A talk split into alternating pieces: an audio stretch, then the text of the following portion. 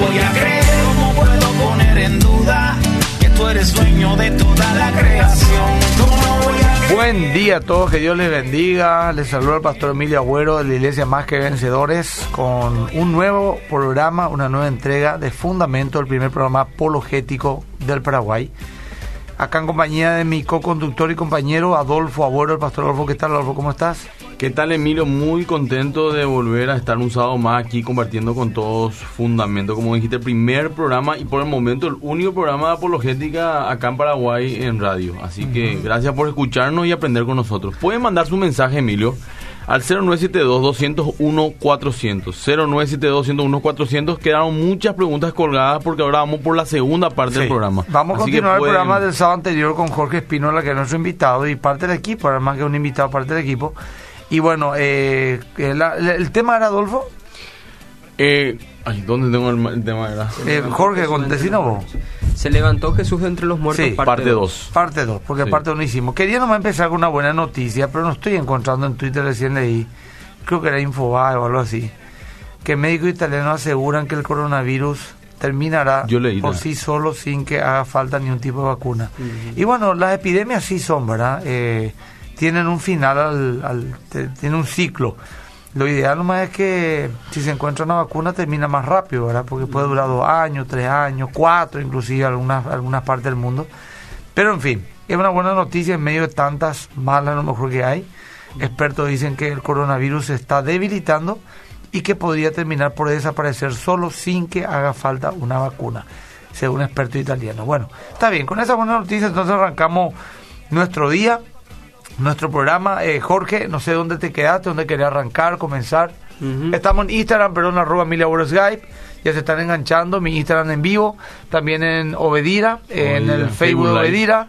Y pueden enviar tu mensaje al 098, 09, ¿cuánto, Adolfo?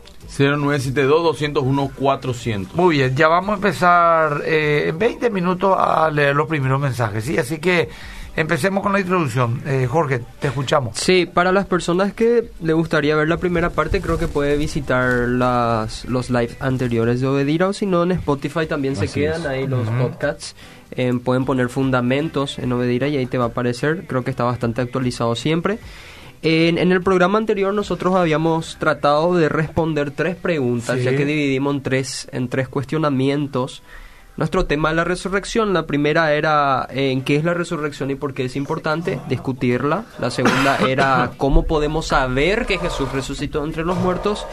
Y la última era donde nos quedamos, que es acerca de cómo podemos argumentar a favor de la resurrección de Cristo. Y para hacer un resumen rápido para las personas que quizás no vieron el programa anterior, es importante la resurrección de Cristo, número uno, porque nadie resucita entre los muertos así porque así. O sea, si Jesús resucitó entre los muertos, algo tiene que decirnos a nosotros los, los- los seres humanos que no vemos muertos resucitar todo el tiempo. Por otro lado, la resurrección de Cristo no es la resurrección de un don nadie ni tampoco es un hecho aislado. No es que alguien resucitó nomás y ya está. Y nosotros Sí. tenemos que sorprendernos por eso. Sino que la resurrección de Cristo es la resurrección de alguien que afirmó ser Dios, que afirmó ser el camino, la verdad y la vida, que afirmó ser el ser determinante de toda la vida humana y de todo el universo. Y eso lo encontramos en la predicación apostólica, en la predicación del apóstol Pedro, por ejemplo, también Pedro pre- predicaba de esa forma. Está en Hechos capítulo 17, en versículo 31 en adelante, dice lo siguiente. Por, tan, por cuanto así estaba predicando el apóstol Pedro, y esto es importante para los creyentes y también para los no creyentes que quizás nos estén escuchando con un corazón abierto.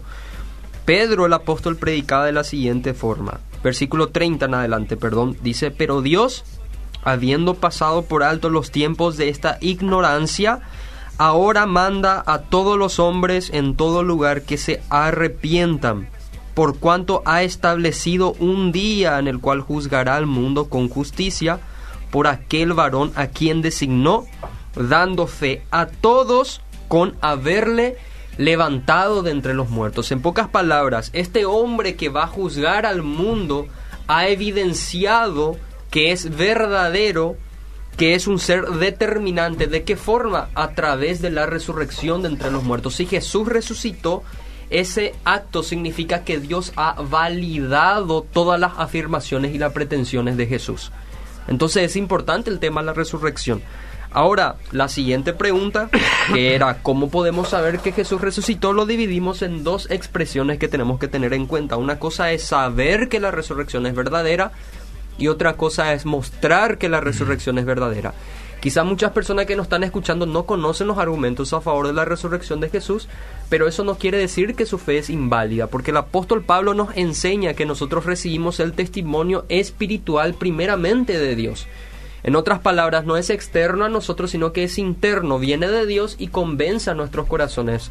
Gente del interior, por ejemplo, que quizás no saben leer o escribir o no han investigado acerca de esto, por más que no tengan evidencias, de la resurrección de Cristo, su fe igual es válida. Esto es algo que mucha gente de repente confunde y de repente muchos cristianos nos critican a nosotros. Nadie se convierte por argumentos, etcétera. Y puede ser, es verdad. No necesitamos evidencias. Yo particularmente no me convencí ni tampoco creí en el Evangelio cuando me presentaron las evidencias a favor de la resurrección. De hecho, yo no tenía idea. Pero mi fe es genuina porque el testimonio lo he recibido del Espíritu Santo, dice la palabra. El Espíritu de Dios da testimonio a nuestro espíritu de que somos hijos de Dios. Ahora, eso es saber que mi fe es verdadera. El segundo punto es mostrar que mi fe es verdadera. Eso es otra cosa. Nosotros no podemos mostrar a la gente que nuestra fe es verdadera diciéndole que hemos tenido una experiencia personal con el Espíritu Santo. Quizás sea válida, como tu testimonio puede predicar, etcétera, pero un musulmán puede decirte que también tienen una relación personal con Allah, han tenido una experiencia en personal con él, sí. Y que se sienten bien. Se sienten bien también, etcétera. Entonces, nosotros tenemos una segunda garantía. La primera es la garantía del Espíritu Santo, que es subjetiva, que sea algo subjetivo no quiere decir que sea malo, sino que es algo interno. Y la segunda garantía, la segunda confirmación, y esto es increíble de la fe cristiana porque es la única cosmovisión religiosa, por así decir, que tiene estas dos garantías. La segunda garantía es objetiva y son las evidencias. O sea, las personas no se tienen que avergonzar de su fe porque tienen las dos garantías, una experiencia personal y después tiene evidencias positivas externas al ser humano, las cuales pueden presentar como verdad y las personas que son honestas a las evidencias em, quizás puedan rendirse a la fe cristiana porque el Espíritu de Dios utiliza todos los medios para em, provocar arrepentimiento en las personas. Y el último punto es cómo nosotros podemos argumentar a favor de la resurrección de Cristo. Esto es en generalmente el punto del asunto que las personas esperan. ¿Cómo podemos argumentar? ¿Cuáles son las evidencias que tenemos disponibles? Y aquí podemos hacer algo, a muchas personas quizás les moleste, pero es necesario hacerlo. Nosotros podemos tomar la Biblia no necesariamente como un libro inspirado, no estoy diciendo que no lo sea, lo es, es inspirado por Dios y es palabra de Dios. Pero cuando hablamos de evidencias, podemos tomar la Biblia como un libro de historia, como un documento histórico a los personajes de la Biblia, como el apóstol Pablo, el apóstol Pedro, etcétera, lo podemos tomar como personajes históricos. A los datos que encontramos en la Biblia podemos tomarlo como datos biográficos, como datos eh, políticos, etcétera, etcétera, etcétera, del primer siglo. Y gracias a esas evidencias que no solamente están en la Biblia y de eso vamos a hablar, nosotros podemos construir un caso, un caso, es decir, una serie de argumentos a favor de la resurrección de Cristo. Imagínense lo importante que es esto. A muchas personas esto le va a ayudar en su fe, a confirmar su fe y también a dar testimonio a otras personas a favor de la resurrección. Y estuvimos hablando, primeramente, como decía el doctor William Lane Craig, como dicen también otros eruditos como N.T. Wright, como dicen otros eruditos también como Josh McDowell. Y quiero recomendar una literatura, pastor, antes de empezar, tenemos acá un libro clásico que quizás muchas personas que ya están interiorizados en el tema de apologética, en el tema de la resurrección de Jesús, las pruebas irrefutables, dice el proceso de la resurrección de Thomas Sherlock. Esta es una obra clásica de Thomas Sherlock. En, este, en esta obra se basaron en George McDowell, se basó en Lee Strobel, se basó en Se inspiró mega libros y autores. Totalmente. Este libro es bastante antiguo, ya no se, Se publica en, en CLIA, ni siquiera tiene un índice, es del siglo XVII, Wow. en donde Thomas Sherlock argumenta cómo el caso de la resurrección basado en la tumba vacía, en el testimonio de los apóstoles, en el martirio de los apóstoles, es bastante fuerte a favor de la resurrección. ¿Y dónde uno puede conseguir ese libro? bro? Este libro yo lo compré con un vendedor particular que tengo, me consiguió el libro, me imagino que lo mandó a traer, no sé si en Amazon puede estar disponible. Eh, es un libro muy bueno, es un clásico, es bastante antiguo esta obra, lo publica CLIA, la editorial. Una cosa más quiero, una curiosidad hacer, ¿verdad? Fíjate Adelante, cómo, pastor. por ejemplo, el cristianismo, esto es interesante. Argumenta un hecho sobrenatural muy improbable, humanamente hablando, que alguien resucite. Sí, Eh, si, si, si no fue así, hubieran dejado nomás ya, como di- suelo decir, como una alegoría. De que Jesús resucitó espiritualmente, fue al cielo, nos espera allá, resucitará en nuestros corazones. Pero aquellos hombres históricos increíblemente insistieron en que esto fue un hecho real, complicando y embarrando así grande la cancha para que muchos crean. Porque es más fácil que la gente se acople a una ideología, a una visión, a una idea, a un misticismo, que a un hecho tan eh, antinatural para, la- para el ser humano. Y no solamente esos hombres, sino que su siguiente generación insistieron en eso y preservaron su palabra. Y la siguiente, y la siguiente, y la siguiente hasta nuestros días, que es una verdadera barbaridad, con todo el avance, de la- el avance de la ciencia, de que nosotros podamos creer en la resurrección de alguien que resucitó hace dos mil años. Sin embargo, insiste la Biblia o los apóstoles o los escritores de la Biblia de que fue un hecho histórico, de que ocurrió y de que en su momento era algo probable, comprobable, mejor dicho. Es más, la palabra pistis es pues la fe, la certeza, lo que se espera, es después la fe, es pues pistis, es una palabra griega que significa algo que puede ser corroborado.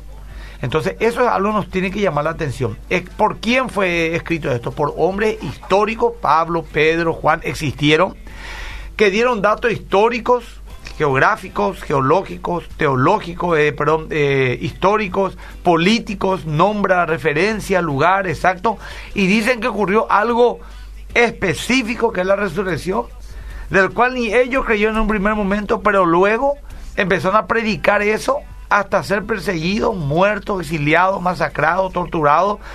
Muchos, no solamente un loco que dijo eso, sino que un frente de personas que no claudicaron en esa postura hasta traspasar eso a su siguiente generación. Eso es muy importante también de entender y llama la atención, ¿verdad?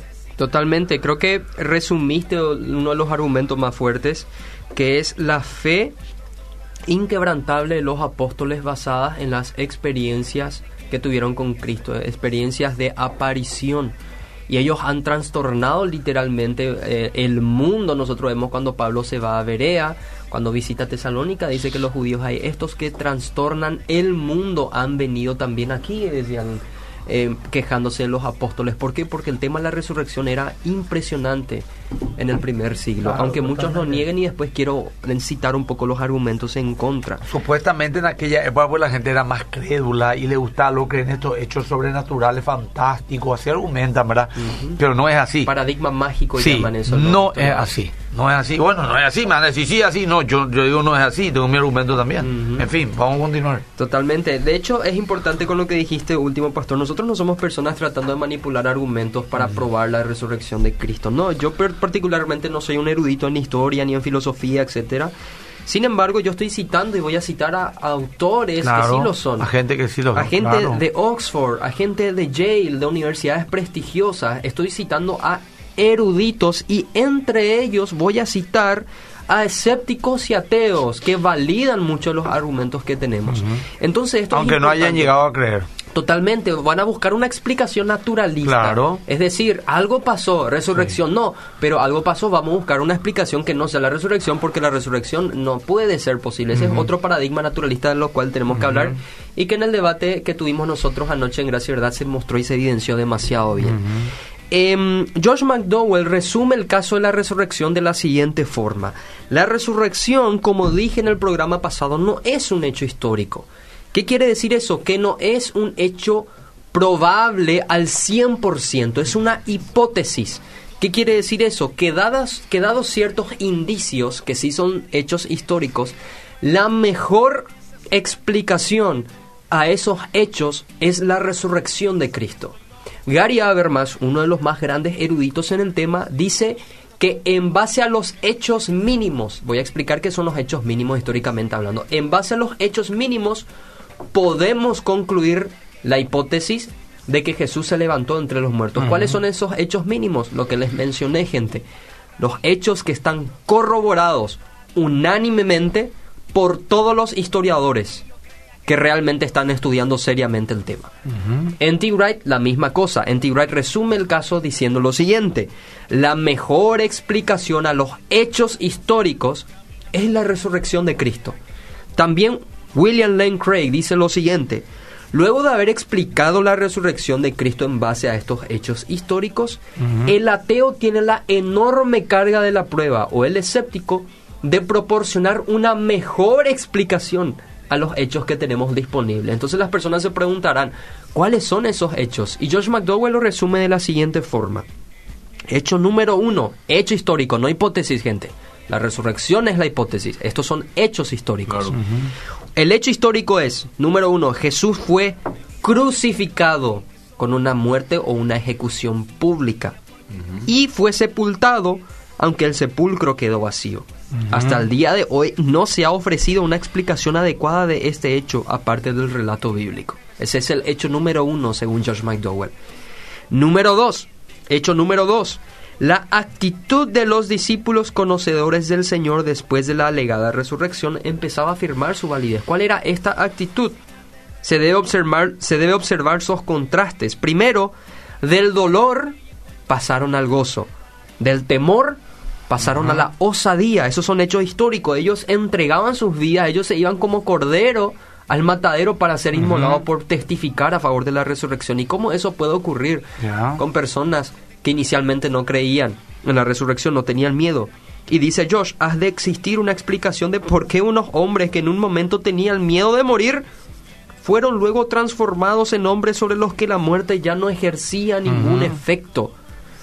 Hecho número 3 es necesario desvirtuar la existencia de la iglesia y las vidas transformadas a lo largo de la historia, todo lo cual apunta a la resurrección como razón de esta transformación. ¿De qué se trata el hecho número 3? La existencia de la iglesia. Esto es importante porque Antonio Piñero es un famoso historiador escéptico agnóstico. Él decía, Jesús existió porque Él es la mejor explicación para la existencia de la iglesia. Pero la existencia de la iglesia no se basa en la existencia de Jesús. Eso tenemos que saber. Se basa en la resurrección de Jesús. Totalmente.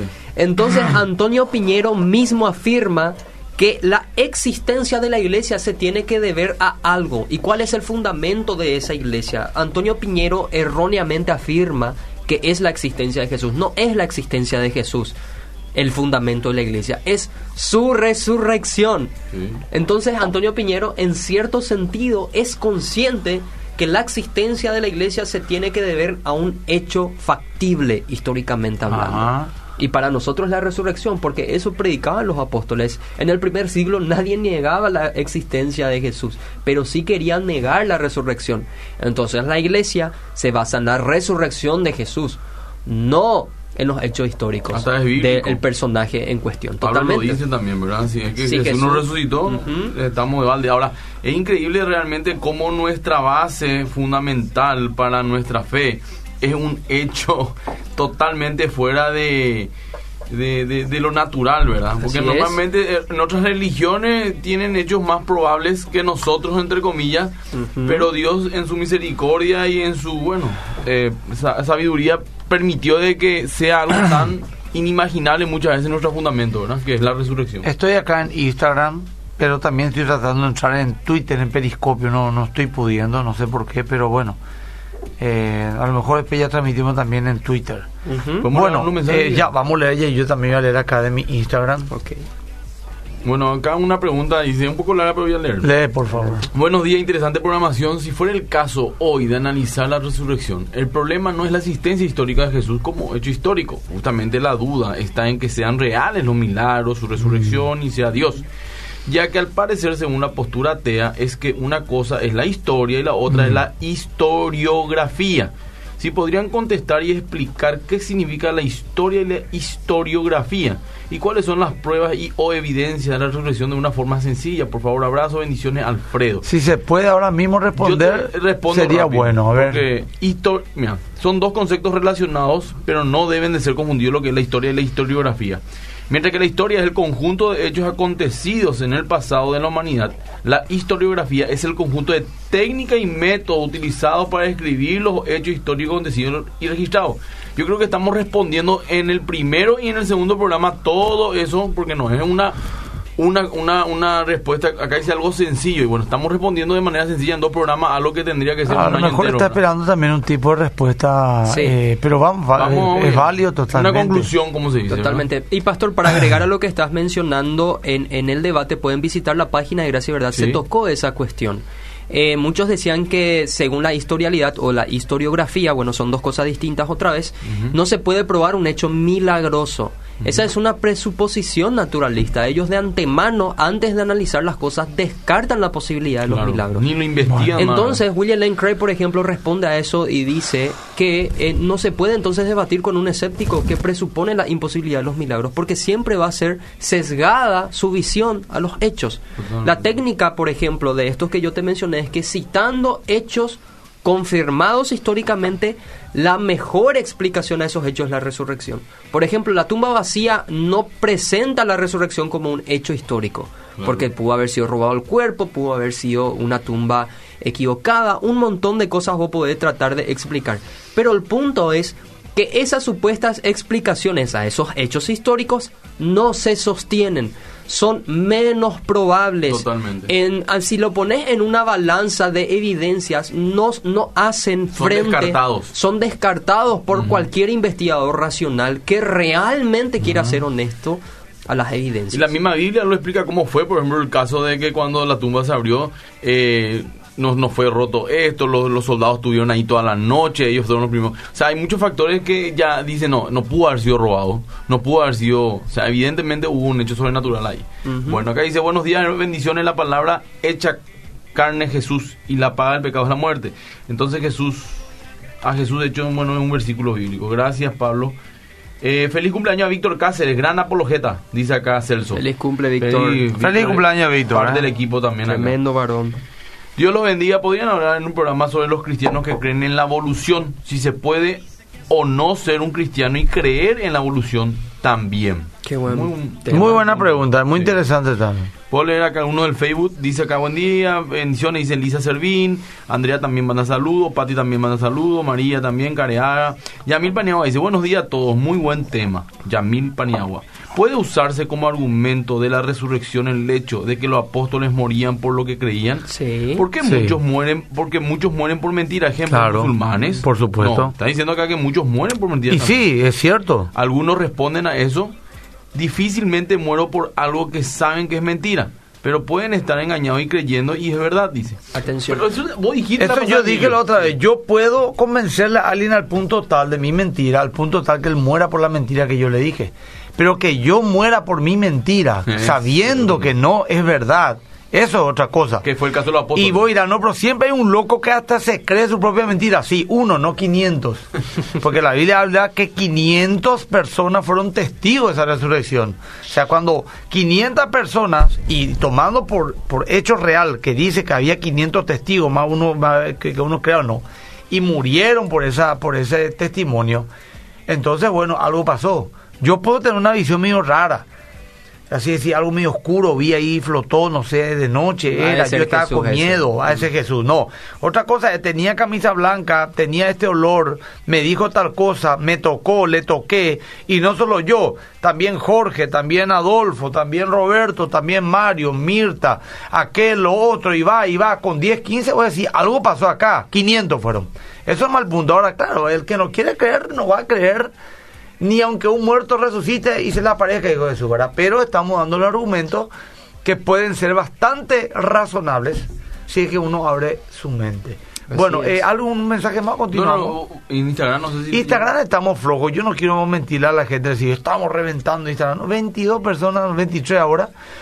puros saluditos, quisiera un comentario. Toda Asunción aparentemente, gente dice de Barcelona, de Nueva York, de Buenos Aires. Hoy estamos medio flojos, no sé qué pasó. Eh, Diarte Mariela, lo que me saluda. Y, y bueno, a ver si la gente se prende. Muy interesante, dice María Cristina Villalba. Azucas Rodri dice buen día. López Estela dice es verdad. Un peladito se está riendo, no sé por qué. Juan López tiene cara de corazón. Eh, bueno, y ahí estamos, ¿verdad? En fin. Eh, continuamos entonces, Jorge, ¿sí? Eh, Sí. 9, 8 y 25, programa hasta las 9, por favor. En Sí, Facebook estamos muy creo bien. que es, Mucha gente es muy es muy importante la pregunta de creo que fue Yamil Paniagua el que preguntó un saludo a Yamil un conocido Sí, sí, sí. Eh, ¿cuál es la distinción entre los mártires del cristianismo los mártires del Jesús resucitado con los fue. mártires musulmanes por ejemplo Claro. porque si vamos a ir por el martirio entonces el Islam también es verdad porque Claro. hay gente que muere por eso, pero hay muchas distinciones que nosotros podemos hacer. En primer lugar, la primera distinción que podemos hacer es que el argumento a favor de la resurrección de Jesús no se basa solamente en los martirios. El martirio es Claro. uno de los Uno. argumentos. Que es también un argumento. un argumento, Porque sí. si uno muere por algo que dice que vio que eso, entonces bueno, hay que tener en cuenta, nadie muere por una mentira. A no ser que haya sido engañado, la gente confunde. Nadie muere por una mentira, significa cuando yo digo una mentira y me voy al extremo de morir por algo que yo sé que es mentira. Pero sí, muchos mueren por un engaño. Totalmente. No solamente en la religión, en la política, por Claro. ideología política, en, en el deporte hay gente que muere por su club y él literal se garrotea después de terminar un partido de fútbol y se muere y hasta se siente orgulloso porque murió. Bueno, o sea, Claro. una cosa es un engaño, otra cosa es una mentira. Totalmente. Por ejemplo, los islámicos radicales que estrellaron el avión por las Torres Gemelas el 9-11, que hicieron el, pac- el famoso pacto de inmolación, ellos no tenían forma de, eh, de constatar que su fe era genuina. Claro. Ellos estaban convencidos, sí, pero los apóstoles y los mártires de la resurrección es distinto porque ellos sí tenían forma de constatar Claro. si era verdad o mentira. Una cosa es, eh, eh, yo puedo estar convencido de algo, de ahí a que sea verdad, otra cosa. ¿Me estoy explicando? Totalmente. Es una diferencia entre estoy convencido que fue así y otra cosa es yo tengo pruebas de que fue así. Famoso sinceramente Entonces, equivocado. Exactamente. Los apóstoles decían que ellos podían corroborar lo que decían a la gente de su época. Hoy no podemos corroborar de esa manera, pues no podemos entrevistar a un testigo. Pero sí tenemos estos datos que podemos ir evaluando y que nos indican. Ahora, lo último es una fe. Porque no te puedo traer acá el cuerpo de Jesús caminando frente a vos, ¿verdad? Pero eh, hay muchos indicios, sí, espera un poco, eh, se puede evaluar esto. Eso no es lo que nosotros queremos llegar. Bueno, yo por lo menos, ahora no sé si, si no están así, Jorge. Me No, así es, pastor. De hecho, por más de que presentemos evidencias, muchas veces un escéptico, que por, Sí. esto también es espiritual, una persona muerta en sus delitos y pecados, su pecado y su arrogancia, su corazón duro le va a llevar Eso a mal interpretar las evidencias. Por ejemplo, dice Romanos 1 que Dios se ha revelado en la naturaleza y en la conciencia de la gente. ¿Y qué hizo las personas con estas evidencias? ¿Qué hicieron? Empezaron a rendir culto a la criatura antes que al creador. Así mismo. Mal interpretaron No, las más, evidencias. y, y también, eh, esto desviamos un poquito nomás, ¿verdad? Porque te quiero retomar de vuelta. Adelante. La incredulidad también es una cuestión espiritual, no solamente arrogante, sino espiritual. Y voy a leer algo así, le doy a lo mejor tema para el programa de hoy a algunas personas.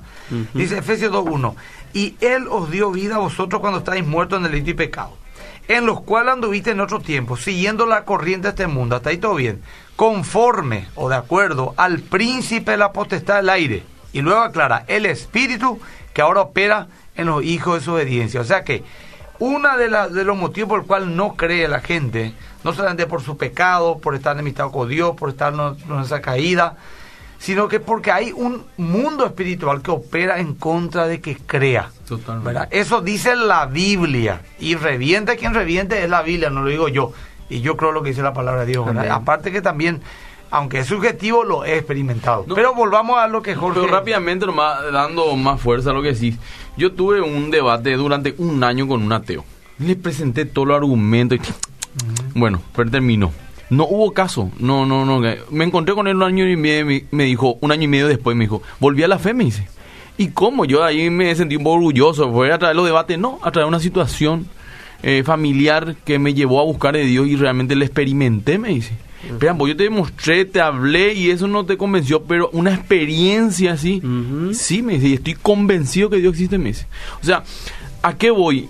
Eh, nos fue cegado ese tiempo, no importa los argumentos que le presenté, pero lógicamente habrán aportado algo. Por supuesto. Pero al fin y al cabo, Dios determinó cuándo se le va a quitar el velo de los ojos, ¿verdad? Totalmente. Y bueno, Dios, Dios es bueno, ¿verdad? Está en la fe ahora. yo creo personalmente que tus argumentos, pastor, proporcionaron una accesibilidad intelectual para él. Así nomás, Gracias a tus claro. argumentos, él ya no tenía más problemas intelectuales para creer.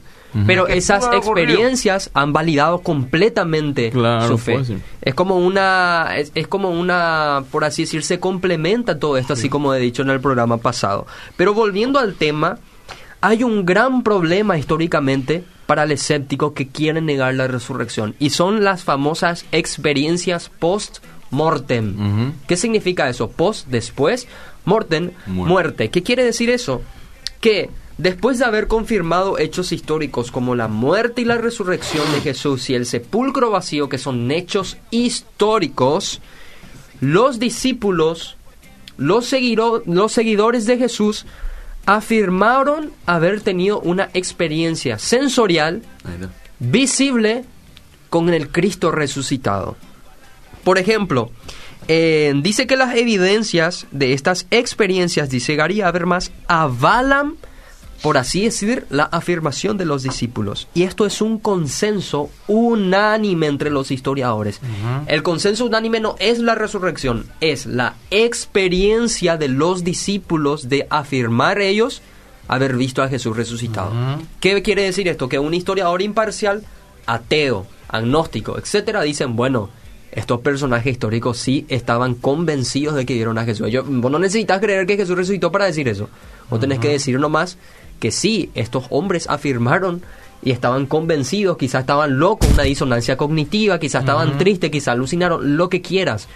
Pero el hecho histórico es que ellos afirmaron haber visto a Cristo resucitado. Podemos hablar de Lucas también, que, dentro de todo fungió de historiador también, Lucas, siendo médico, ¿verdad? Porque él investigó, él no le vio a Cristo resucitado, pero investigó para llevar un informe Así es. y ahí fue con tanta contundencia coincidiendo con todos los evangelios de más, ¿verdad? De Mateo y eso. Totalmente. De hecho, Lucas es determinante para la construcción de nuestro caso y esto es lo que quiero eh, afirmar ahora.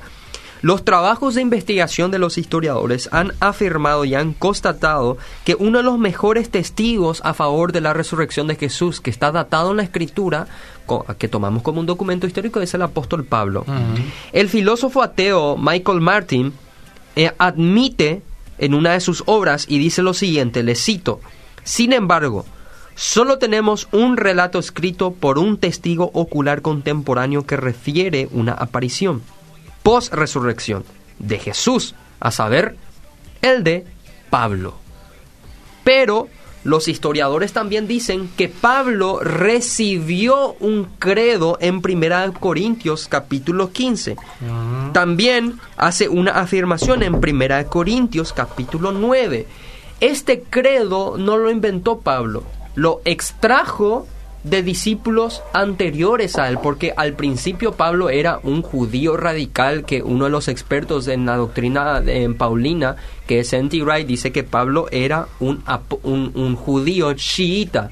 Entre los fariseos se dividían en dos posiciones. Estaban los fariseos chiitas y estaban los fariseos discípulos de Gilel.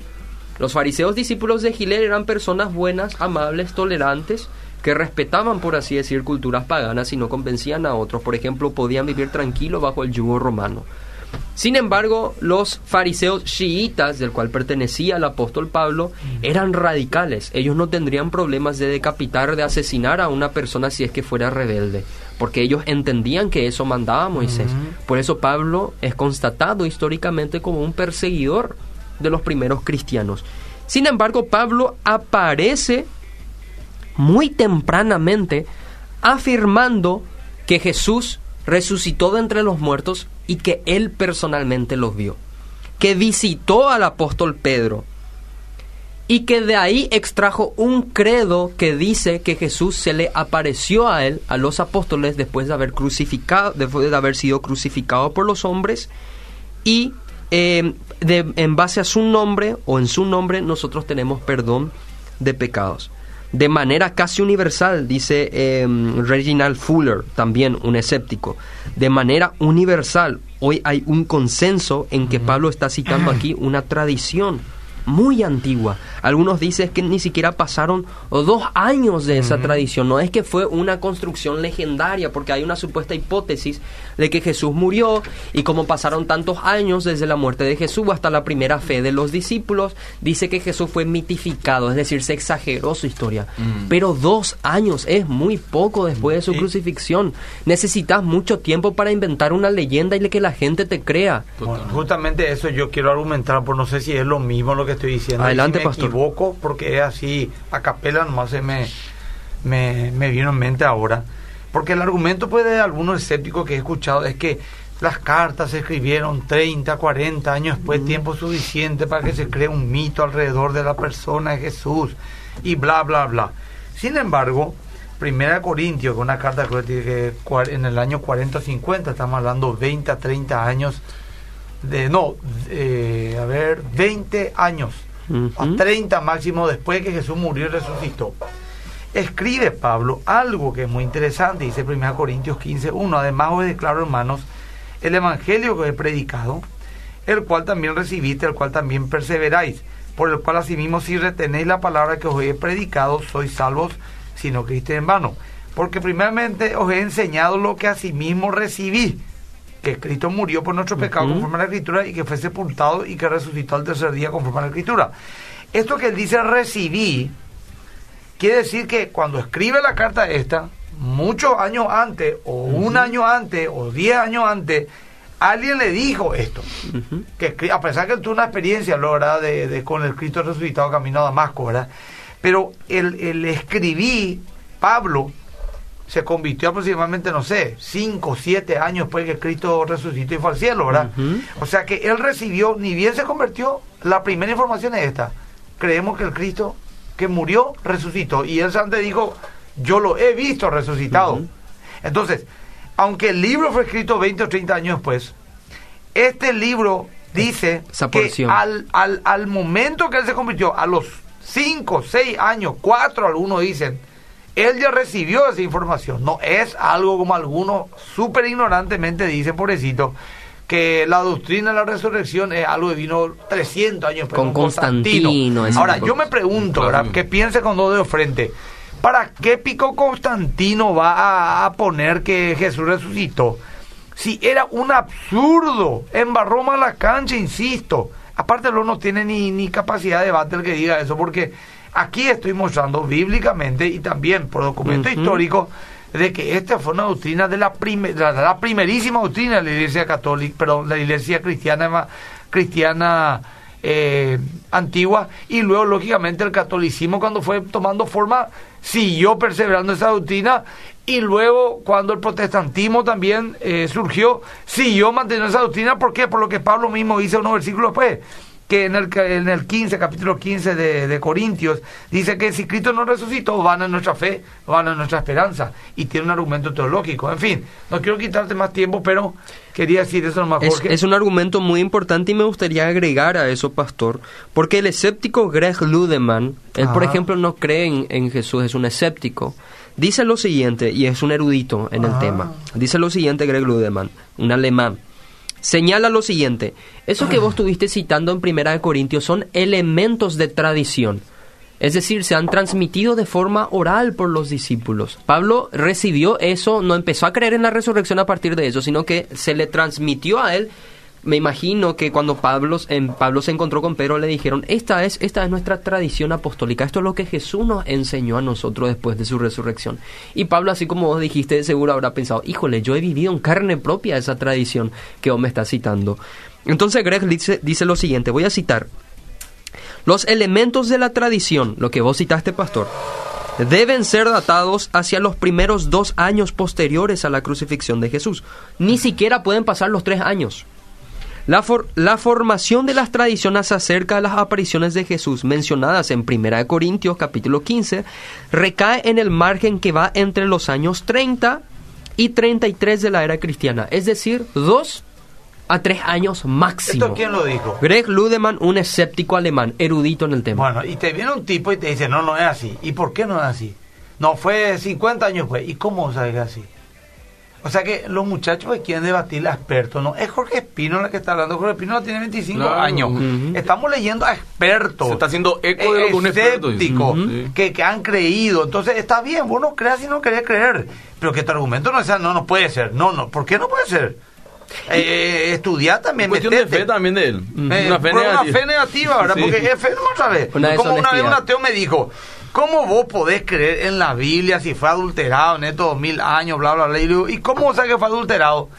Y fulano tal dijo en el año 200, siglo segundo después de Cristo tal cosa. Y otro dijo en el año 250 después de Cristo tal cosa. Y esto contradice tal cosa. O sea que vos te basas en ese argumento para desmeritar mi argumento.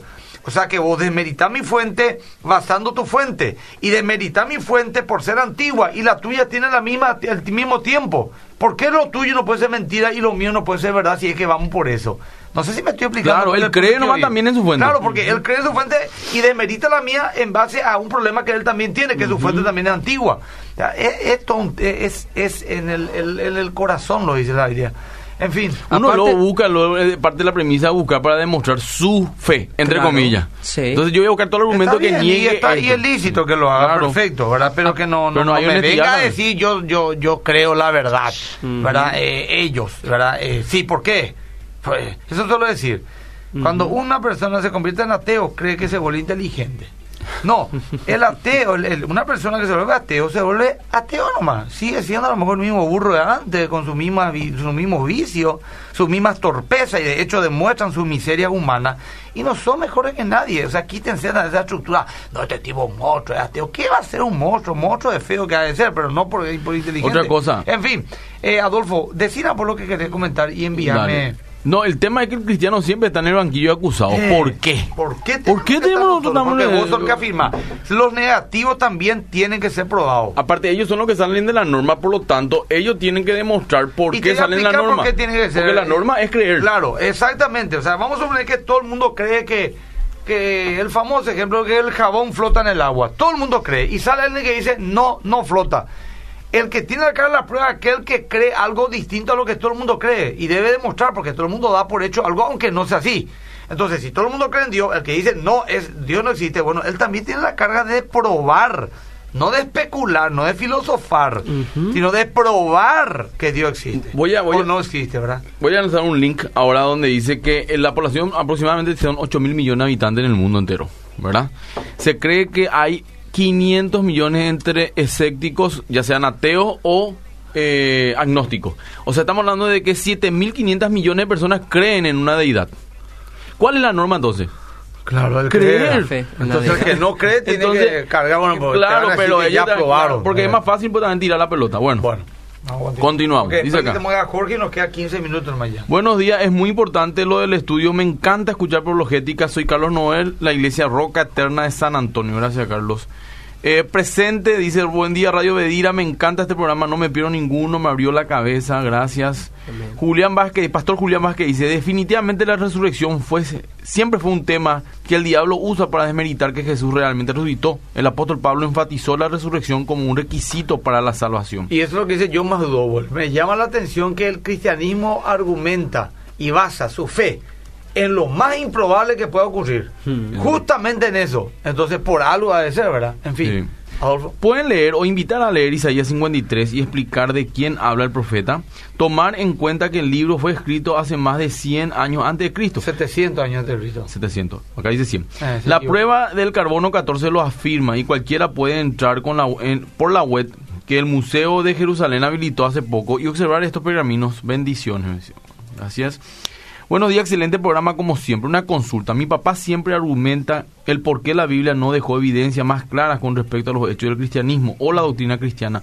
Porque, ya que el cristianismo es la verdad. Porque entonces debemos recurrir a los ¿Por qué entonces debemos recurrir a los libros, estudios, investigaciones para saber que estamos en lo correcto si la Biblia es la verdad? Entiendo. O sea, es como que es mucho esfuerzo entre comillas para algo que debió haber sido mucho más simple. Favor si me dan su opinión para saber cómo responder a esto. Bendiciones. muy buena pregunta. Eh, bueno, acá me manda un link. Acá dice, nos manda un meme. Y ahí en Facebook también dice Estela lejana, dice. Jorge, hace live en Instagram, enseñanos, sos un Ferrari, mi amor. Y nosotros humildemente tratamos de seguirte, o si no, algún grupo de WhatsApp donde nos envíe PDF o PowerPoint Jorge? para leer a los títulos de los libros. Eh, tu ministerio es gracia y verdad, ahí Claro, lo hacen constantemente. poco, eh, de, de- decir así en un minuto. Pon el tu link acá también. Sí, eh, pueden seguirnos en Gracia y Verdad. Tenemos proyectos para poder enseñar apologética a las personas que quieran aprender.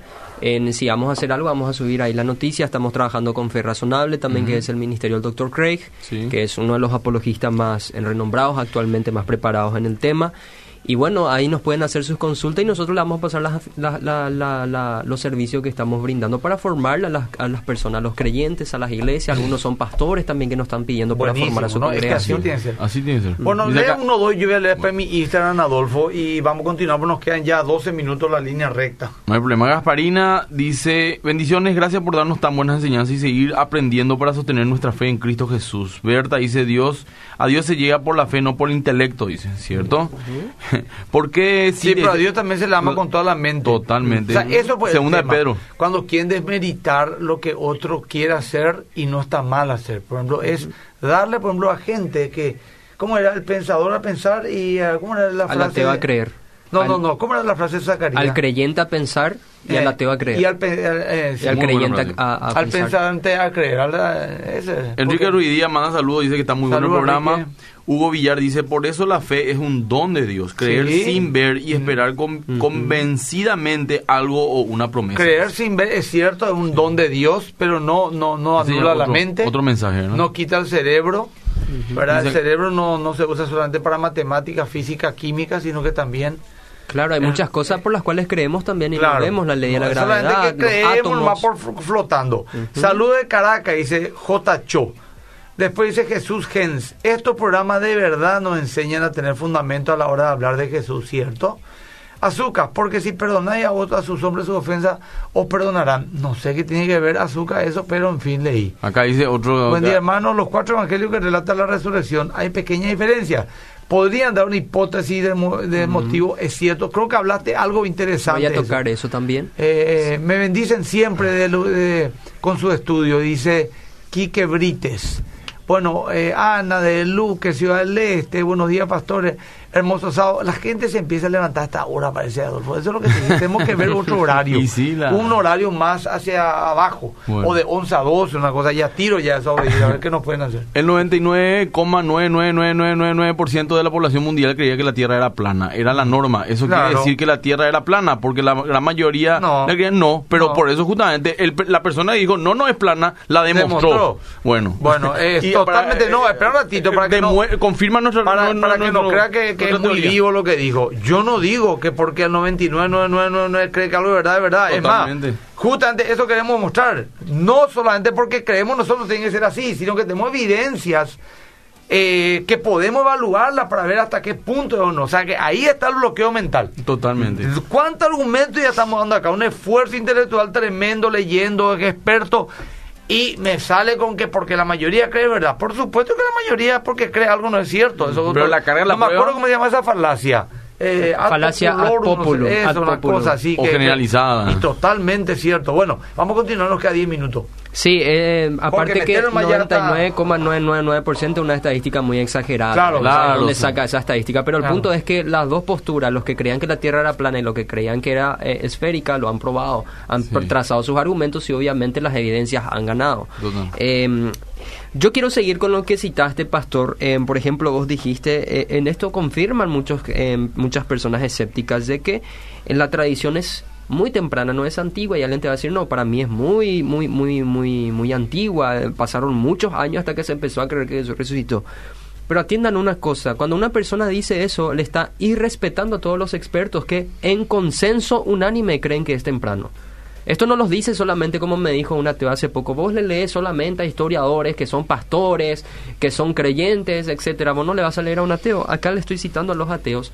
No, obviamente no le puedo citar a todos porque los historiadores son muchísimos, pero les digo, el consenso sobre que se creía muy tempranamente que la resurrección era verdad es unánime. Por ejemplo, sigo citando el filósofo, el filósofo Thomas Sheehan, otra vez un ateo, considera que esta fórmula paulina probablemente se remonta entre los años 32 a 34 de la era cristiana, es decir, dos a tres años después de la crucifixión de Jesús. Mitchell Gowler sostiene que este reportaje relativo a la noticia de la resurrección se remonta al menos a la enseñanza que Pa- Pablo recibió cuando se convirtió un par de años después de la crucifixión. Es muy temprana. Otros escépticos no suelen ser tan cautos a la hora de expresar su acuerdo. De hecho, la mayoría de los investigadores expertos que datan estos acontecimientos concluyen que Pablo recibió este material. Pablo se convirtió tempranamente. Pero lo que recibió es mucho más temprano que Pablo otra vez. Es. Eso es impresionante. Las personas creían esto. Ahora, yo quiero tocar otras, otros temas que son, que es el aspecto cultural. Acá estamos hablando de judíos, en Pastor Adolfo y a la audiencia también. Si una persona estudia la cultura judía o la tradición judía, como está diciendo mi querido amigo Santiago Larcón, que es de Rincón Apologético en el debate de anoche, en nuestra era actual nosotros cambiamos de cosmovisión así como cambiamos de gym. Eso decía él. Pero en aquella época no eras así. No. Si vos cambiabas tu fe o tu religión, tus padres te podían desheredar, te podían echar de la casa. No, escándalo generacional era. No eran, Totalmente. eh, sí. Totalmente. Sin embargo, algo también pasó con estos hombres religiosos, con estos hombres judíos. Su día sagrado era sábado. Ellos lo cambiaron a domingo. Eso es impresionante para la cultura judía, porque la ley del Shabbat era inquebrantable. Pero los discípulos, debido a la resurrección, porque Jesús resucitó domingo, eso es otro debate también que podemos hablarlo en otra ocasión, porque acá entran los adventistas, los judíos mesiánicos, etcétera, etcétera, etcétera. Jesús resucitó un domingo y estos hombres han sido impactados por este Sí. hecho que han cambiado completamente su entendimiento de su cultura religiosa. Y atención a esto también porque es muy importante. Hay muchos historiadores sobre la teología cristiana y sobre la, la- la, eh, y muchos teólogos también que son escépticos y dicen que hay un problema con el mesianismo que los judíos en primer siglo creían. ¿Cuál es el problema? Ellos dicen que el mesianismo que creían los judíos del primer siglo no tenía nada que ver con el mesianismo que creen hoy en los cristianos. No sé si, pastor, vos escuchaste esa objeción. Según los judíos ortodoxos, su verdadero Mesías no tenía que haber muerto ni resucitado. Para ellos, él tenía que ser un líder político, que tenía que venir a instaurar el reino, lo Ah. cual implicaba que ellos iban a ser libres de la esclavitud, del yugo romano gentil, y que el. Mesías iba a hacer esto. Y muchos dicen que los cristianos cambiaron esa tradición, han sido infieles al judaísmo tradicional. Pero eso no es un argumento en contra. Eso es un argumento a favor. ¿Qué quiere decir esto? Que estos hombres religiosos, que estos hombres tan meticulosos en sus leyes, como Juan, por ejemplo, que era un teólogo de su época, decía que los del Sanedrín le conocían a Juan. Cuando llegaron en el pretorio donde a Jesús le juzgaron, dice que Juan entró porque era conocido y Pedro se quedó afuera porque nadie le conocía. Juan era una persona estudiosa de las leyes judías, lo mismo Pablo. Pero ¿qué pasó después de la resurrección con estos hombres? Han reinterpretado las escrituras. Ellos dijeron, híjole, Jesús murió y resucitó. Y nosotros no esperábamos eso del Mesías. Entonces algo tenemos, algo hicimos mal. Era un misterio. Así es, y ellos han entendido en base a las escrituras que sí el Mesías tenía que morir y resucitar. Jesús les dijo, la escritura decían esto acerca de mí, y ellos han encontrado la muerte y la resurrección de Jesús en el Antiguo Testamento. La muerte en Salmos capítulo 22, por ejemplo, han encontrado la figura de Cristo en la vida de Jonás, tres días y tres noches en el pez, pero también dice David, no dejarás que tu santo vea corrupción. Jonás dice, no dejarás mi alma en el 53. Seol. Sí, que verá el fruto de la aflicción de su alma. En otras palabras, dice que después de haber sufrido el Mesías, él va a resucitar y verá el fruto de la aflicción de su alma. Dice también que será glorificado, será levantado como Señor. Y parece que se le cae la moneda a los judíos y han reinterpretado las escrituras. Y para que un judío haga eso, tiene que haber pasado algo. Para que un judío, como dije, haya cambiado su día sagrado de sábado a domingo, tuvo que haber pasado algo. Para que un judío, los apóstoles que eran pescadores, temerosos, etcétera, etcétera, etcétera, hayan muerto por lo que creían, tuvo que haber pasado algo. Cambiaron la cultura milenial por un hecho. Así es, O sea, no es fácil la decisión que tomaron, ¿eh? totalmente. Bueno, Jorge, nos quedan tres minutos aproximadamente, o cuatro, si es que Sí, yo creo que que- eh, obviamente el programa siempre va a quedar corto cuando Sí, tocamos tema de la resurrección, pero yo quiero en recomendar libros. Pueden investigar la Josh McDowell, el caso de la, em, perdón, ev- evidencia que exige en un veredicto. Este, por ejemplo, es un contraste entre Jesús, el cristianismo y el Islam. Acá Josh McDowell dice que la superioridad cristiana está en la resurrección. Navel Kerishi, que era un islamita, investigó la resurrección y se convirtió porque la resurrección era verdad. Ese libro se llamaba Buscando a Alá, encontré a Cristo. Ya encontrando a Jesús. Así Sí, es, un bueno. tremendo material. También recomiendo las obras del doctor William Lane Craig. Él tiene un doctorado en el tema de la resurrección en una universidad Preguntas prestigiosa. difíciles, respuestas Respuestas reales. reales. Acá William Lane Craig toca el tema de la duda, cómo un cristiano puede enfrentar sus dudas. Y también el, bueno. en el que yo me estoy basando se llama Evidencias de lo sobrenatural del doctor Gary Habermas, que es uno de los expertos de la resurrección. Y el prólogo está hecho por el doctor Craig y también fue escrito por muchos filósofos cristianos. Les recomiendo literatura, gente, investiguen acerca de esto. Va a fortalecer la fe de ustedes. Ustedes se van a sentir más complacidos de ser personas que creen en la resurrección de Jesús. Van a tener una segunda garantía, además del Espíritu Santo, que es la primera garantía. Y también ustedes van a ser, por así decir, instrumentos del Señor para presentar el cristianismo culturalmente como una opción intelectualmente viable. Pueden visitar mi página del ministerio que formamos Preguntan parte, acá, Gracia y sí. En Instagram también, gracias arroba gracia y verdad. También en Twitter. Dentro de poco vamos a lanzar nuestro sitio web donde vamos a subir materiales académicos, también sencillos para que todo pueda, todos puedan acceder. Y más adelante, si Dios quiere, también abrir como una especie de instituto para enseñar a las iglesias, a los creyentes, también a formarse en toda la área de apologética general. Así que que el Señor nos pueda Si alguien en acompañar. este programa se convenció o en su espíritu recibió un testimonio por esto espiritual, yo quiero guiarlo a una oración, porque el Señor dice, verdad, en su palabra, en el capítulo 10 del libro de Romanos, dice que si confesares con tu boca que Jesús es el Señor y creyendo en tu corazón que Dios le levantó de los muertos, serás salvo. Porque con el corazón se cree para justicia, pero con la boca se confiesa para salvación. Pues la Escritura dice, todo aquel que en él creyere no será avergonzado. Padre, en esta mañana vengo ante ti, arrepentido de mis pecados. Te pido perdón por mi rebeldía, mi incredulidad.